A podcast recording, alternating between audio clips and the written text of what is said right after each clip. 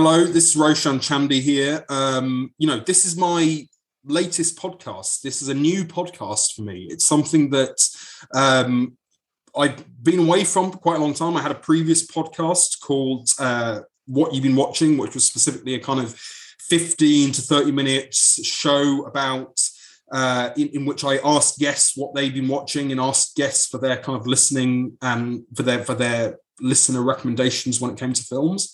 Uh, but this is another podcast. This podcast is now called Chandy Culture, um, and it's named after me because I am, you know, Roshan Chandy, and I'm a freelance film critic. I have my own website at roshanchandyjourno.com, um, and this is.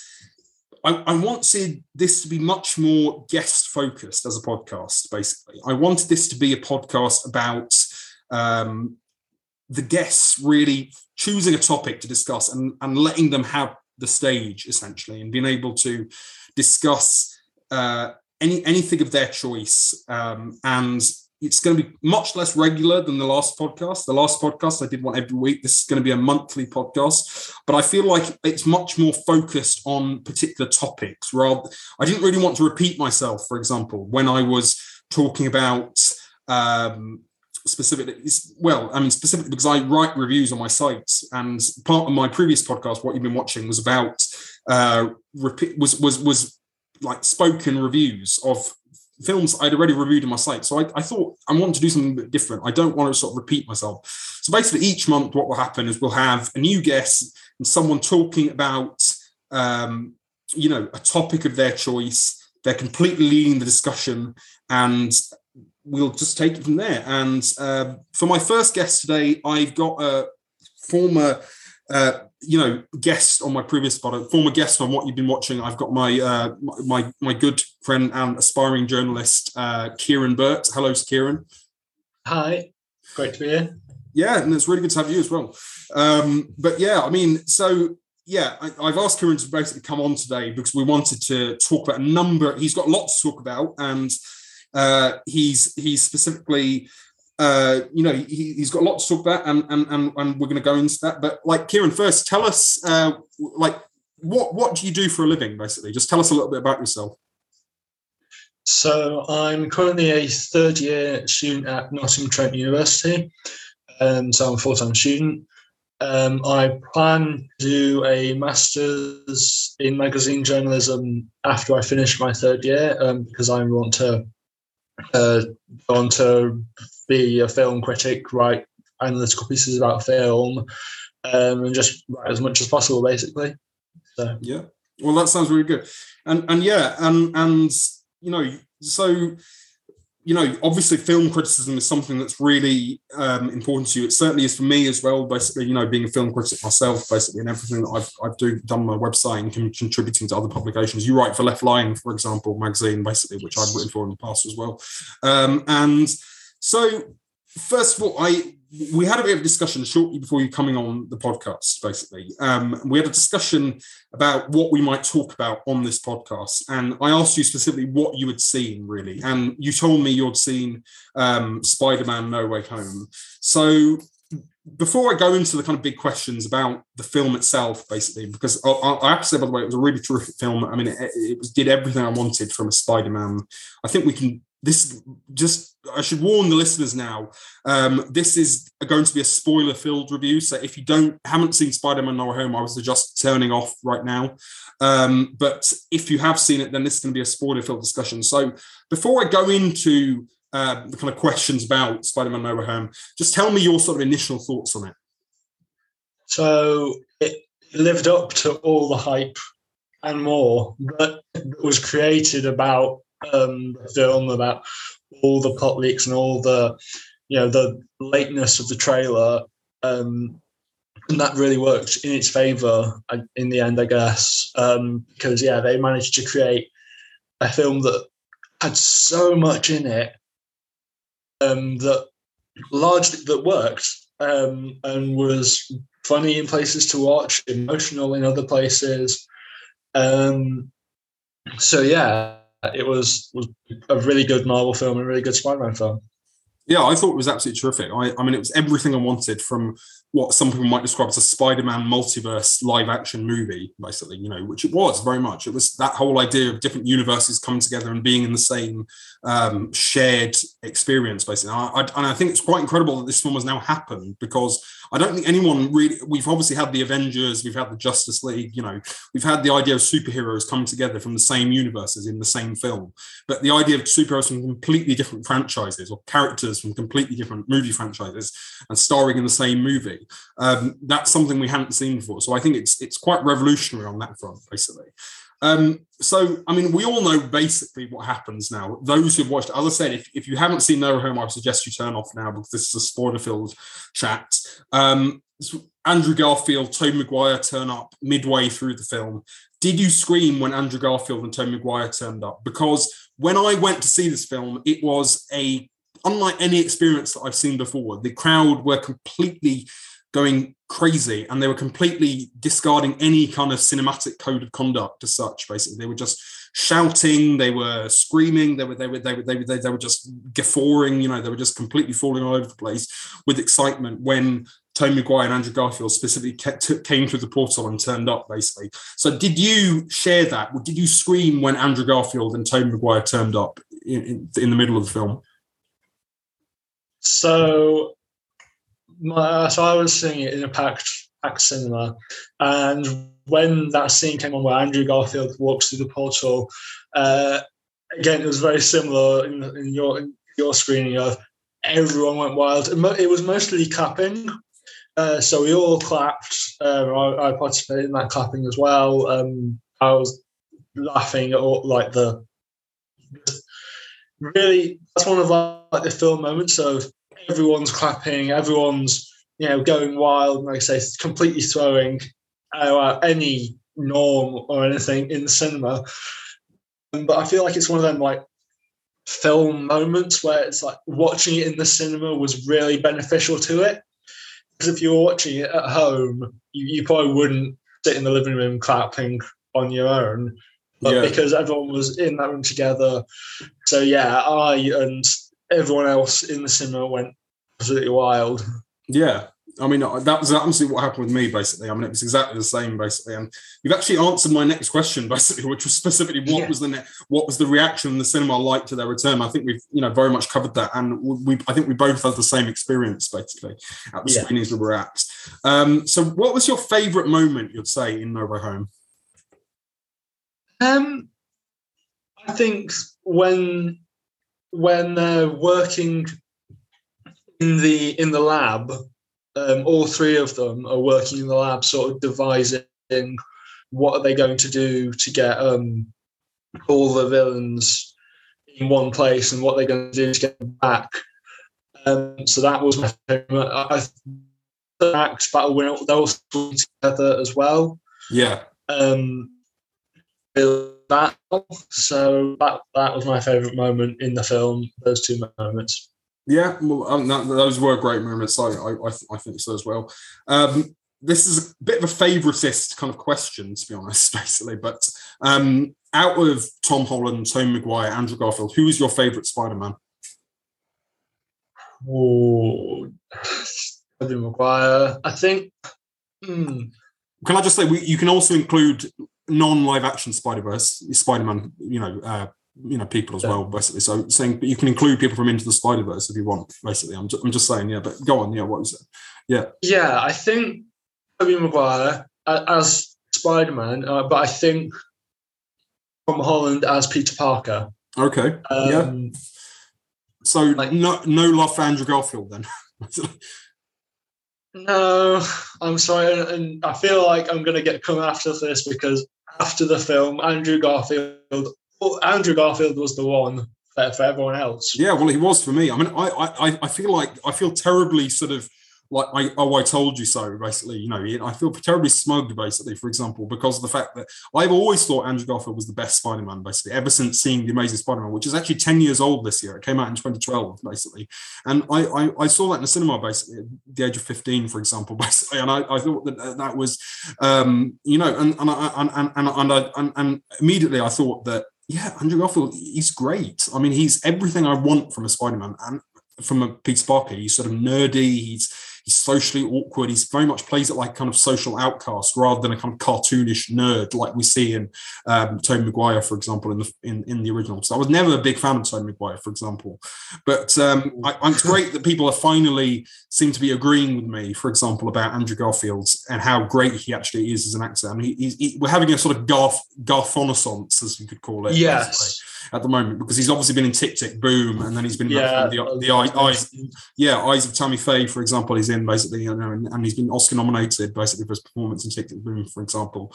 Um, so yeah, I'm, I'm I'm a huge fan of Andrew Garfield, basically, yeah. Um, so, do you think this movie has set the standard for sort of future multiverse movies? Because next year, for this late this year, of course, we've got Doctor Strange and the Multiverse of Madness coming out. Basically, um, do you think we're going to see more of these kind of movies, for example, where different franchises combine to star in the same movie? Yes. Um, uh, Doctor Strange. Doctor Strange looks amazing. It looks directed by Sam Raimi as well. Um, of Maguire Spider Man. Um, but I think Doctor Strange is sort of again leaning a bit more into the horror elements of it, whereas Spider Man No Way Home was a bit lighter. You know, it's a school period. We're going to have a bit of fun with the concept. Now let's do a sort of Yeah, not a, dark, a, a darker take, like a you know what I mean, like Yeah. a, horror. Uh, yeah. Well, Sam Right. Raimi's that's what Sam Raimi's roots are, you know, basically because he started off making the Evil Dead films, for example. Basically, I Yeah. think that. So yeah, I know what you mean exactly. Yeah. So yeah, I mean, it's um. So, so yeah, I mean, I. So, I mean, do you think we're going to see, for example, like a movie in the future, for example, where Batman, Superman, and Spider Man, for example, combine in the same movie, even, even though they're from different comic books, basically, you know, different comic book creations? Um, I, that would wow potentially yes. If I think depending on because DC are going to do their own multiverse um, film with Flashpoint, um, which Yeah. funny enough I believe got played a, a week ago or so. Again, um, so I think if that their version kind of fails a bit, um, they might feel feel like Sony did when they teamed up with Marvel of you know, we, we need Marvel's help because we, we want to start our own franchise, but it's not going anywhere. It's not picking up off the ground.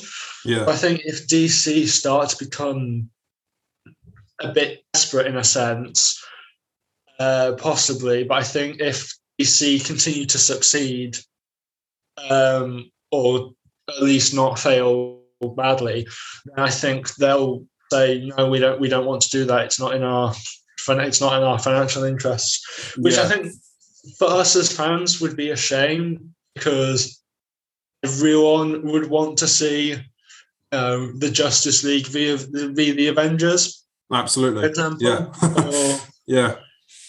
but uh, possibly maybe way off into the future. But Yeah.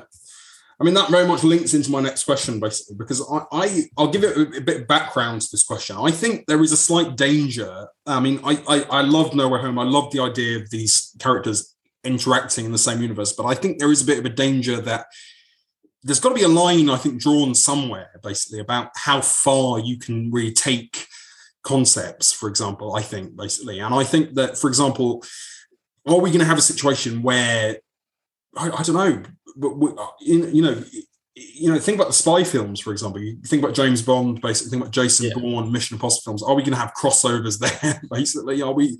It's. I, I find it sort of. I I think that it's one of those things, basically, that I think that solo there's something very refreshing and authentic i think about solo projects and solo franchises on their own i th- and I, what i slightly worry about is this sort of idea that if we're going to have multiverses of all different franchises coming together essentially um, are we just going whether solo people people will be just craving a kind of solo superhero film basically and and um, or, or solo franchise movie and and and the whole sort of rules basically and conventions of a kind of franchise are going to be completely disregarded basically. So do you think there's a sort of danger in the fact that we've got these multiverse movies coming out now? Is there a danger that solo superhero films will die out and be replaced by multiverse movies? So I think I think there's a slight danger in the sense that the concept will become really overused. Like, for example, like Spider-Man: Far From Home Yeah. wasn't the first multiverse con- uh, concept bringing. Okay, it was the first in bringing multiple studios together. Yeah. But in terms of like the the Loki season, for example, that had an episode where we met four or five different Lokis. Yeah. As the the what the Marvel What If TV series was all about the multiverse uh, Yeah. and different realities separate from Marvel. Then again, we've got Doctor Strange uh, coming up. Then there's Loki season two coming up. Then there's the Flash Flashpoint film uh, for DC's multiverse, and Yeah. uh, they're, they're a bit late to the party with that, considering how long Flash has been in development. Um, I think, yeah, I think the concept has the potential to die out even more. Sorry, get tiring. However, I don't think solo um, superhero films will die out um, because films like The Batman have been doing incredibly well at the box office, Absolutely. for example, yeah. and still remain incredibly profitable. So there might be a danger of oversaturation, yes, but I don't think they'll completely replace solo film. Yeah, I mean, I, I just want to pick up on a word you said there. You said you, you well, you mentioned the Marvel series "What If" basically, and I think that question of "What if" is absolutely the heart of every one of these multiverse movies, basically, because it's that kind of whole idea of different universes coming together, basically, and like, what if, for example, we could have uh, three different Spider-Man in one film, basically, you know, and and and and I, I think that's really the central idea of all these kind of multiverse movies to have you know it, it's a kind of big what if we could we, we could combine different franchises for example. Um yeah and well yeah i mean i really liked spider-man no way home. Um you know and, and, I, thought it was absolutely terrific. Um you know and, and yeah if you haven't seen it please go and see it. I mean i'm sure it's still playing in most cinemas but I mean, it's been playing for months and months. I think it's going to go on right till easter to be honest basically. It was out at christmas basically. Um so one of you're obviously a uh, you know you, you you study politics at university right basically Yes. Yeah. yeah. and uh, you know you I, I i've read lots of your work for example in terms of read lots of your um, writing specifically political opinion writing from what i've read um, and you've got a very good eye for that um, for like political commentating from what i've read basically you know um, so and i think that um, you, you mentioned earlier that we, we talked a little bit shortly before recording this podcast. Basically, we talked a little bit about one of your dissertations, which was to write about political themes in Star Wars films in particular. Um, just for the viewers, I mean, for the listeners, we should say, um, just just sort of shine light on what do you think are the core political themes evident in the Star Wars films? Right. So my dissertation is about looking at um, s- s- not Star Wars films, but also Star Wars TV. Yes. Um, so in in the films, for example, it's you know it's very evident of how the empire was influenced by evil empires, either the British Empire yes. into the rebel rebels, um, or people, few people have taken it. The Nazis, the um, you know World War Two, you know there are obvious themes there. Um, but looking to Star Wars television, um, one, some of the series, so they've done several animated shows. Yes. So, for example, Star Wars: The Clone Wars, Star Wars: The Bad Batch, and Star Wars Rebels yes. and all of those contain a lot of political themes in them. Uh, some of them have very politically orientated episodes where it's Senate debates um, about military funding. Yes. Um, however, you know those are obviously slightly slightly boring because what's you know something I'm talking isn't really great. Um, however, they take themes from occupation. There is a lot of uh, torture um, in in them. Absolutely. And taking um, one of the best examples, though, is in the opening of one of the episodes of The Bad Batch. Um, they use so there's a protest going on, Sure. and the Empire call in tanks or the Star Wars equivalent of tanks to deal with the protest. Yes. And watching that, it's very reminiscent and very inspired by things like Tiananmen Square, where tanks were called in to deal with protests. Uh, like the Hungary 1956 uprising, where again tanks were sent in to deal with protesters. Um, you know, like there are various examples of people collaborating within Star Wars as well um, in, in the animated shows. So a lot of my dissertation is unpacking those themes and like in so there's a theory called uh, intertextuality that I'm using, and that's basically saying that every text is influenced and contains traces of previous texts. Um, so it's saying, you know, past works or uh, sorry, current works are always influenced by the past, and that always, you know, cycle. Yes. Um, and to relate it to politics a little bit in our own world, you know, politicians all the time to to explain their policies um, turn to stories, and they often turn to pop culture. Yes. So, for example, many of you might remember that um, a few months ago, Boris Johnson did um, a, a, speech to the CBI where he referenced Peppa Pig quite yes. a lot. um, so, and like the, to, to the Iraq War, Dick Cheney was saying about, oh, we need to go to the quote unquote dark side to to you know get information out of these terrorists, but it's all in our national security, so it's all fine. Absolutely. Um, yeah. So those are various ways how culture can influence our politics. Um, yeah. I mean, you, you obviously like you, you know a lot about politics, basically. And you're clearly a very big political enthusiast, basically, and you've obviously got done lots of sort of political commentating for you know in terms of writing opinion pieces basically from for different websites that I've read basically and they're really really good Yeah. by the way I should say. Um yeah.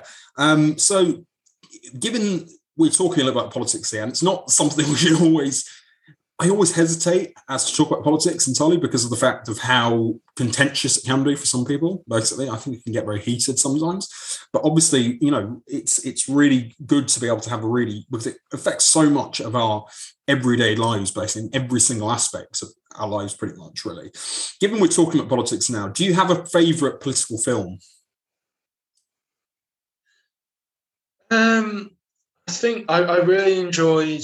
Um, if we're talking like straight politics and like in terms of a, like a political biopic or drama, Yeah, um, I did really enjoy. uh, I believe it was 2017's Churchill. Churchill. Yeah, um, I haven't seen where- it. Gary Oldman uh, Oh. plays Churchill. Oh, was that Darkest Hour? Is that the one you were talking about? Darkest Hour, yeah. yeah, it. sorry, because I, I was thinking that Church. There was another Churchill film. There was a film called Churchill that came out a year before, basically, and they were like almost identical to one another, basically. But yeah, get- did- Ch- uh, Ch- Gary Oldman as, as Winston Churchill was Darkest Hour, yeah, in Darkest 2013, yeah. That's the one that I meant. Yeah. yeah. So what? what- So you like that then? Yeah, Yes. Yeah.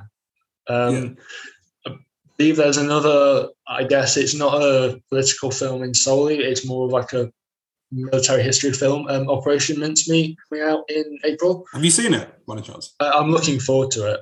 I'm I really will. looking forward to that as well. Yeah, I, I, I've seen the trailer for that basically, and we've we've had quite a few sort of quite political films recently. I mean, we had Don't Look Up, for example, basically, which I have to Yes. say I actually hated. Don't Look Up. Basically, I thought it, I just didn't find it funny at all, to be honest. And I just felt it lacked any kind of satirical sensibility in any kind of way.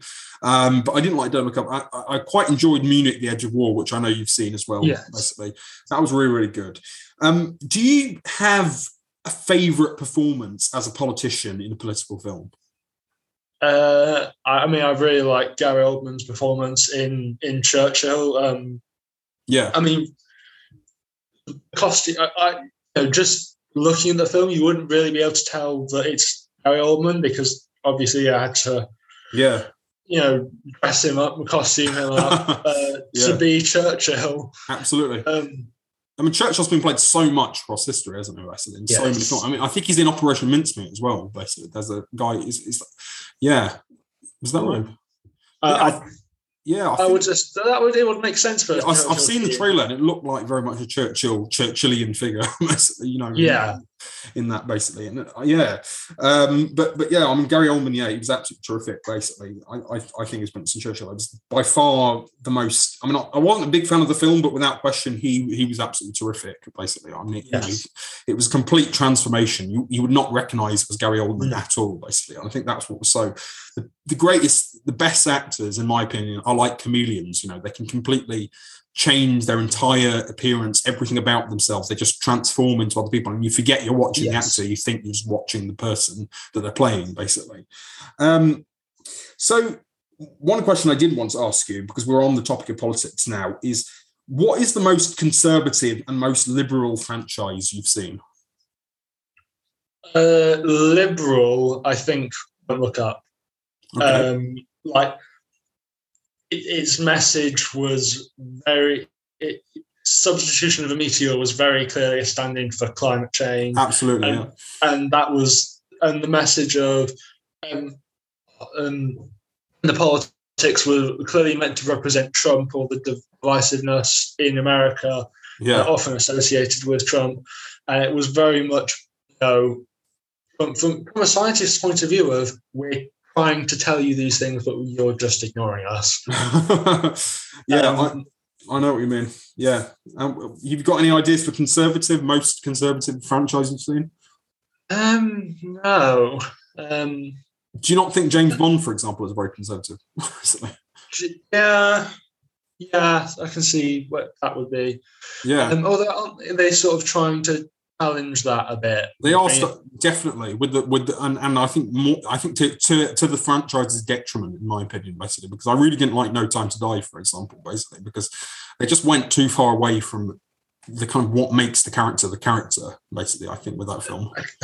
I, I didn't like the the um oh, I forget her name the, the 007 the, the replacement 007 because yeah. she wasn't good. Uh, she wasn't a good agent. She let James's.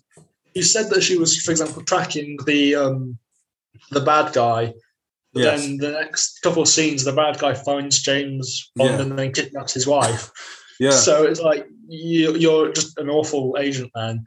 Um, Absolutely. I feel yeah. like the the American agent in the earlier action, like the first set piece, he would that would have been much better yeah. keep it with her because she was a much better actress. She was better, um, yeah. Yeah. Honestly, looked a lot cooler. Yeah. Um, so yeah, and I feel like they did. I think that the the um, the 007 was meant to challenge James Bond a bit. It was they, they didn't really go very far into it. They were just she was irritating um, as well. I agree. Um, yeah. So so yeah, I don't think it worked there. Um, yes, yeah, I do agree that. It's. Yeah, um, and you know, so we, we've been talking basically about different uh, things that are your passion. Like obviously, politics is one passion of yours. The other politics, the, the other passion we've seen is superheroes. Obviously, um, have yes. you seen the Batman, for example? Yes, I have, um, and I I actually enjoyed it. Um, yeah, well, we mentioned is a split, bit of a split of opinion there. We have a bit of a we have a big split of opinion there. Actually, yeah, big big uh, difference of opinion. Because I absolutely hated it. To be honest, I thought it was long, boring, incredibly dreary and depressing, and uh, just sucked any kind of misery out of me and any kind of any kind of joy out of me. Sorry, I should say, basically, because it was just such a sort of downbeat experience in a kind of way.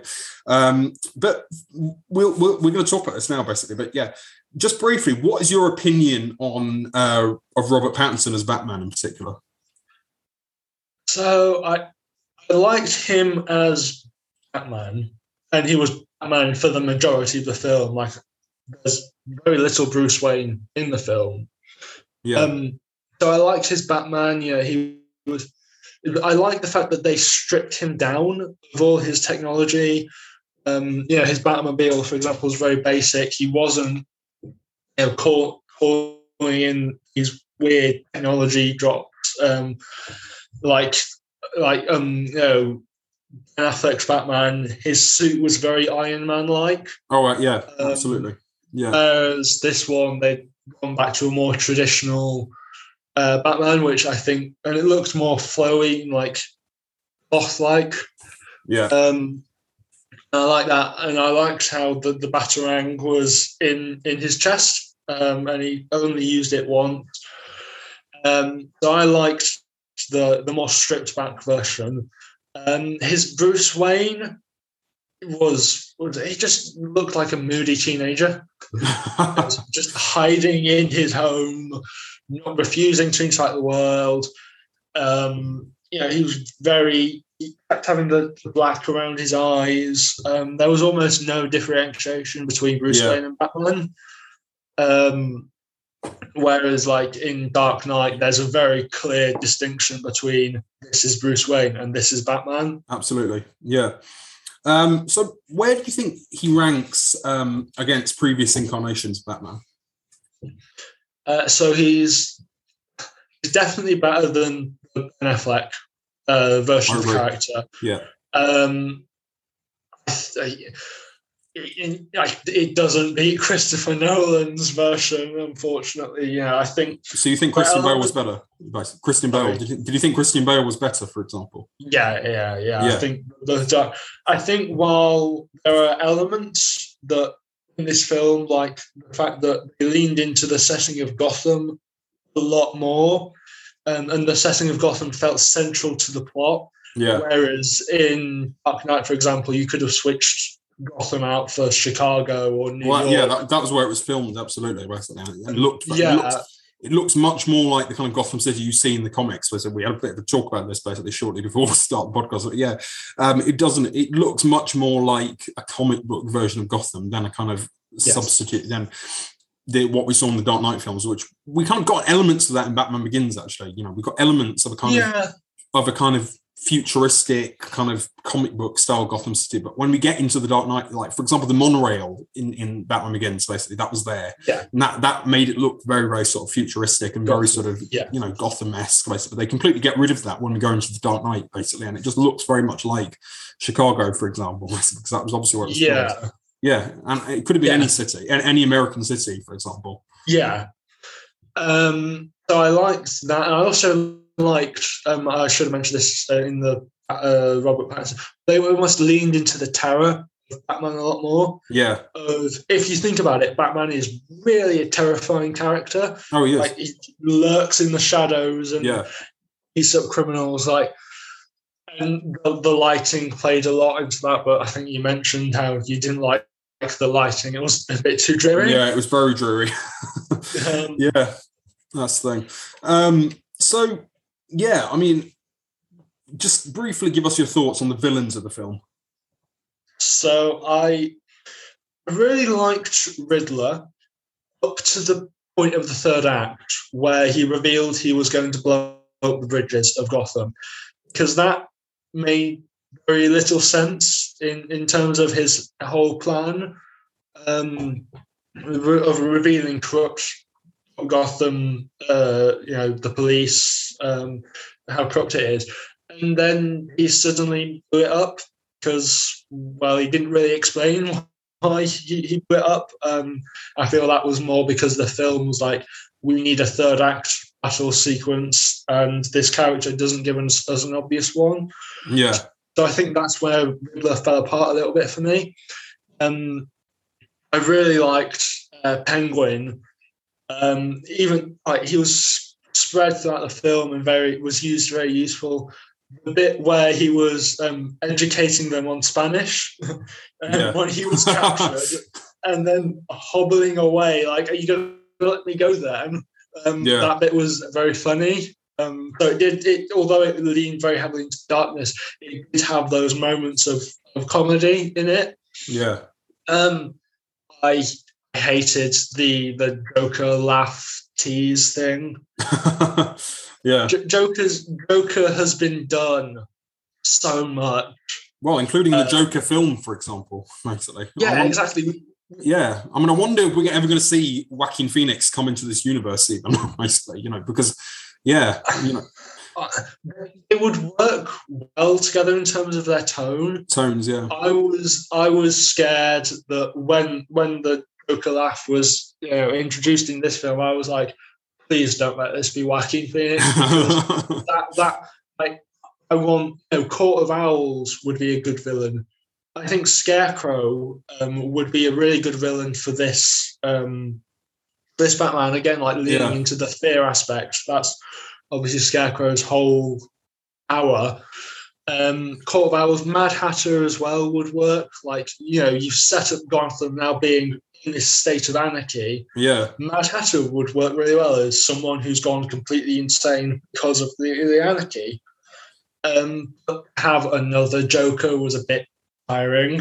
yeah. No, I, I, I- completely get me. I, I, I didn't. I wasn't a fan of the Riddler. To be honest, I thought, I thought it was very disappointing. If I'm completely honest, um, but I, I liked elements of what they were doing with the character. Specifically, I liked how they sort of portrayed him as kind of like an incel or a kind of loner, basically on the sort of Yeah. fringes of society, basically. Because obviously that really links into a lot of the kind of politics of today. Basically, you know, when we see Yeah. uh, you have these kind of alt-right internet nerds basically you know who, who, you know that Yeah. that, that whole uh, sort of right-wing terrorism basically that we we that that we that we've sort of become very attuned to basically you know there's there's this whole sort of culture of sort of incel culture basically and i think that the the riddler very much they, they were kind of trying to sort of make the riddler out to be like that in many ways the only thing I thought I thought he was massively underused, basically, and I just he just wasn't intimidating in the slightest. I didn't feel scared of him. I didn't feel he was deranged enough in in in Yeah. you know uh, because like Heath Ledger, you you know when he played the Joker, for example, even when Joaquin Phoenix played the Joker, you could tell how deranged that or how mentally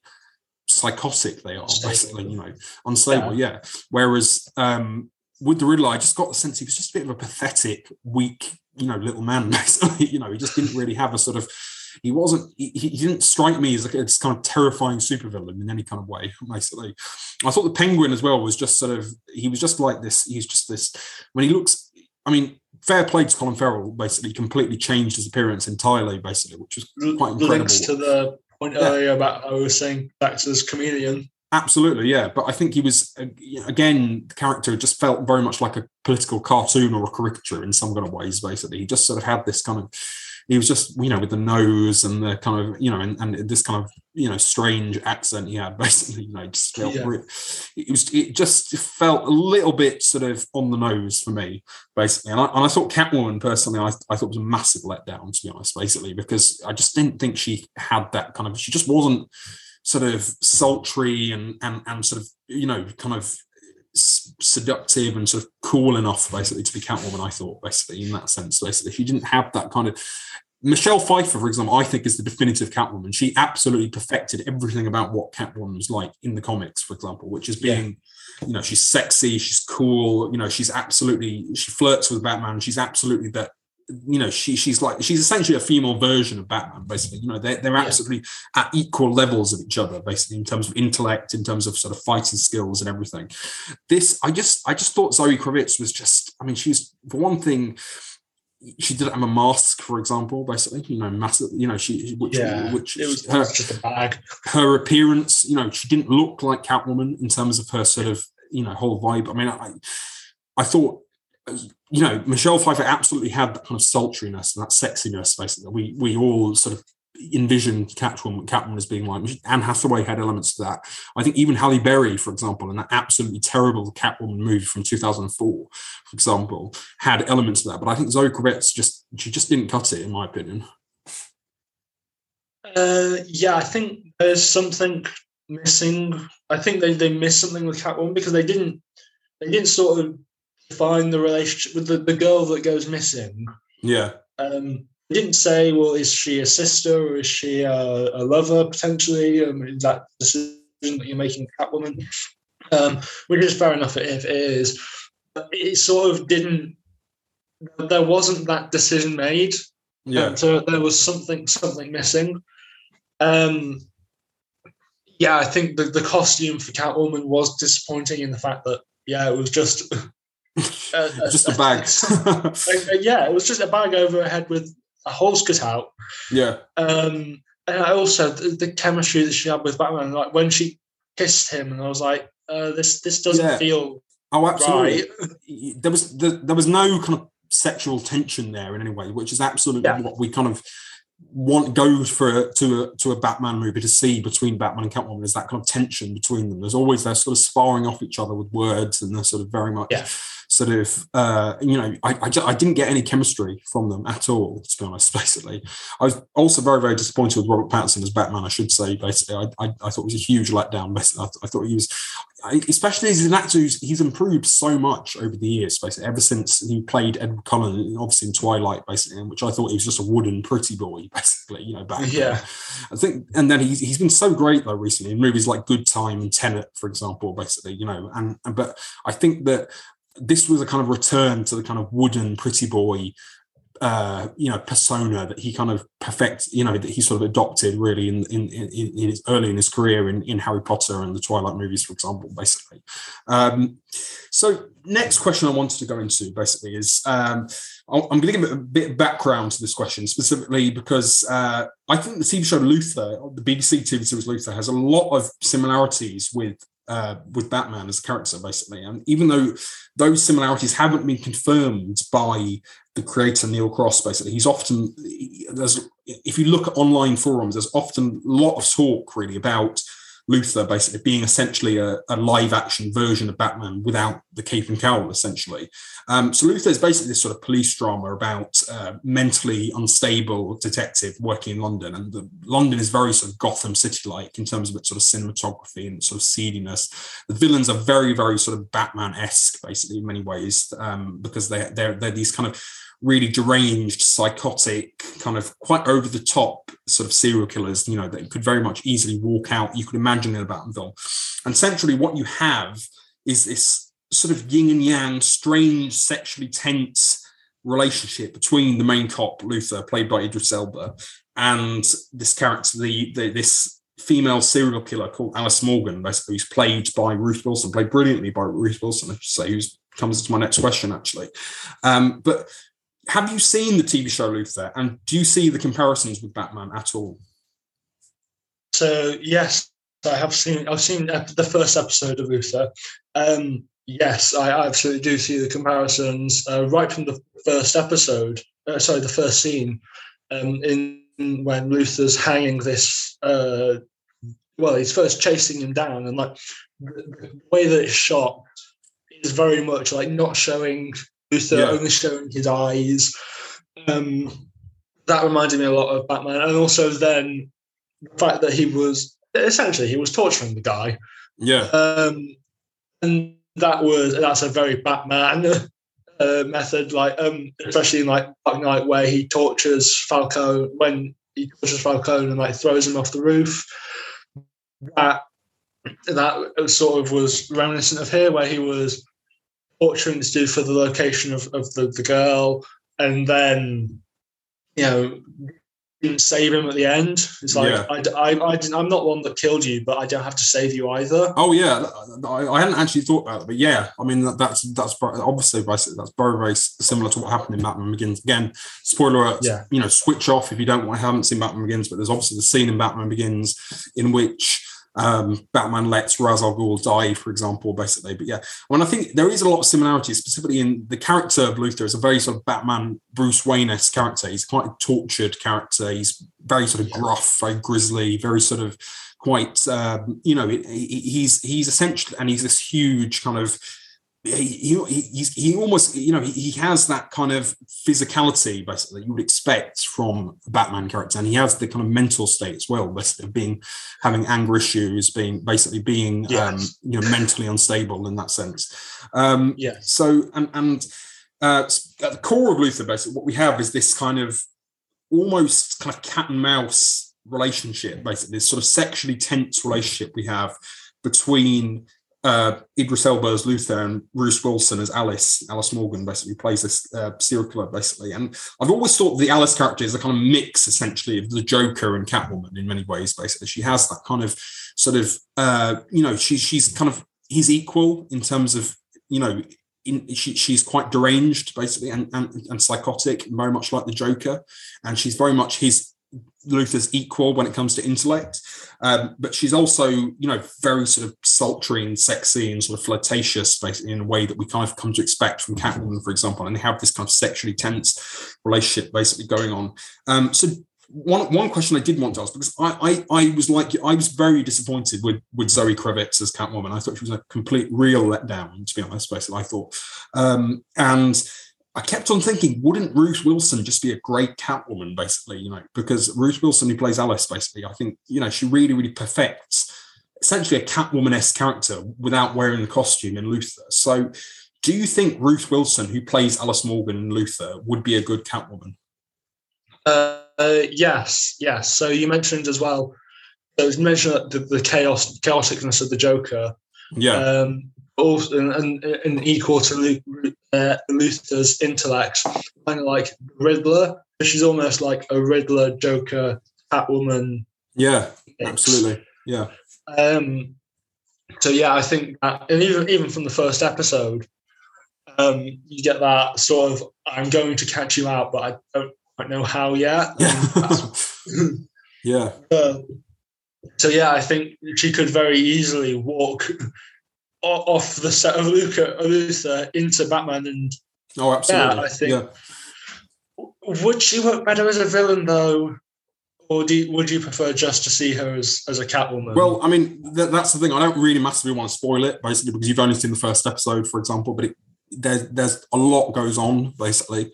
Um, I should say, you know, she plays a very big role in the series, but I don't want to give. I hope I'm not giving away too many spoilers there. But yeah, um, that kind of relationship is very much kind of integral part of the show. Basically, and it's a very kind of Joker-esque, Catwoman-esque type relationship, like the Riddler you said. Basically, you know, in terms of her kind of intellects. Basically, yeah.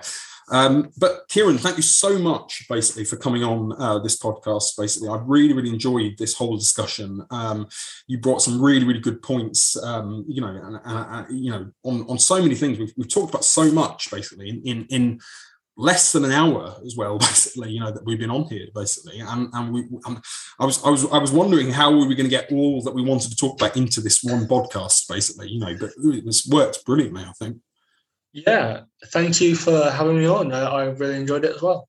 Yes, um, well, thank you very much. Yeah, you've been you've been a terrific guest, and uh, so this is Roshan Chandy here. I'm just uh, signing out now, basically.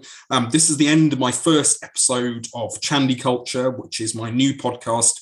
Uh, it's going to be a monthly podcast every month. Tune in uh, towards the end of the month, usually it will be run, basically.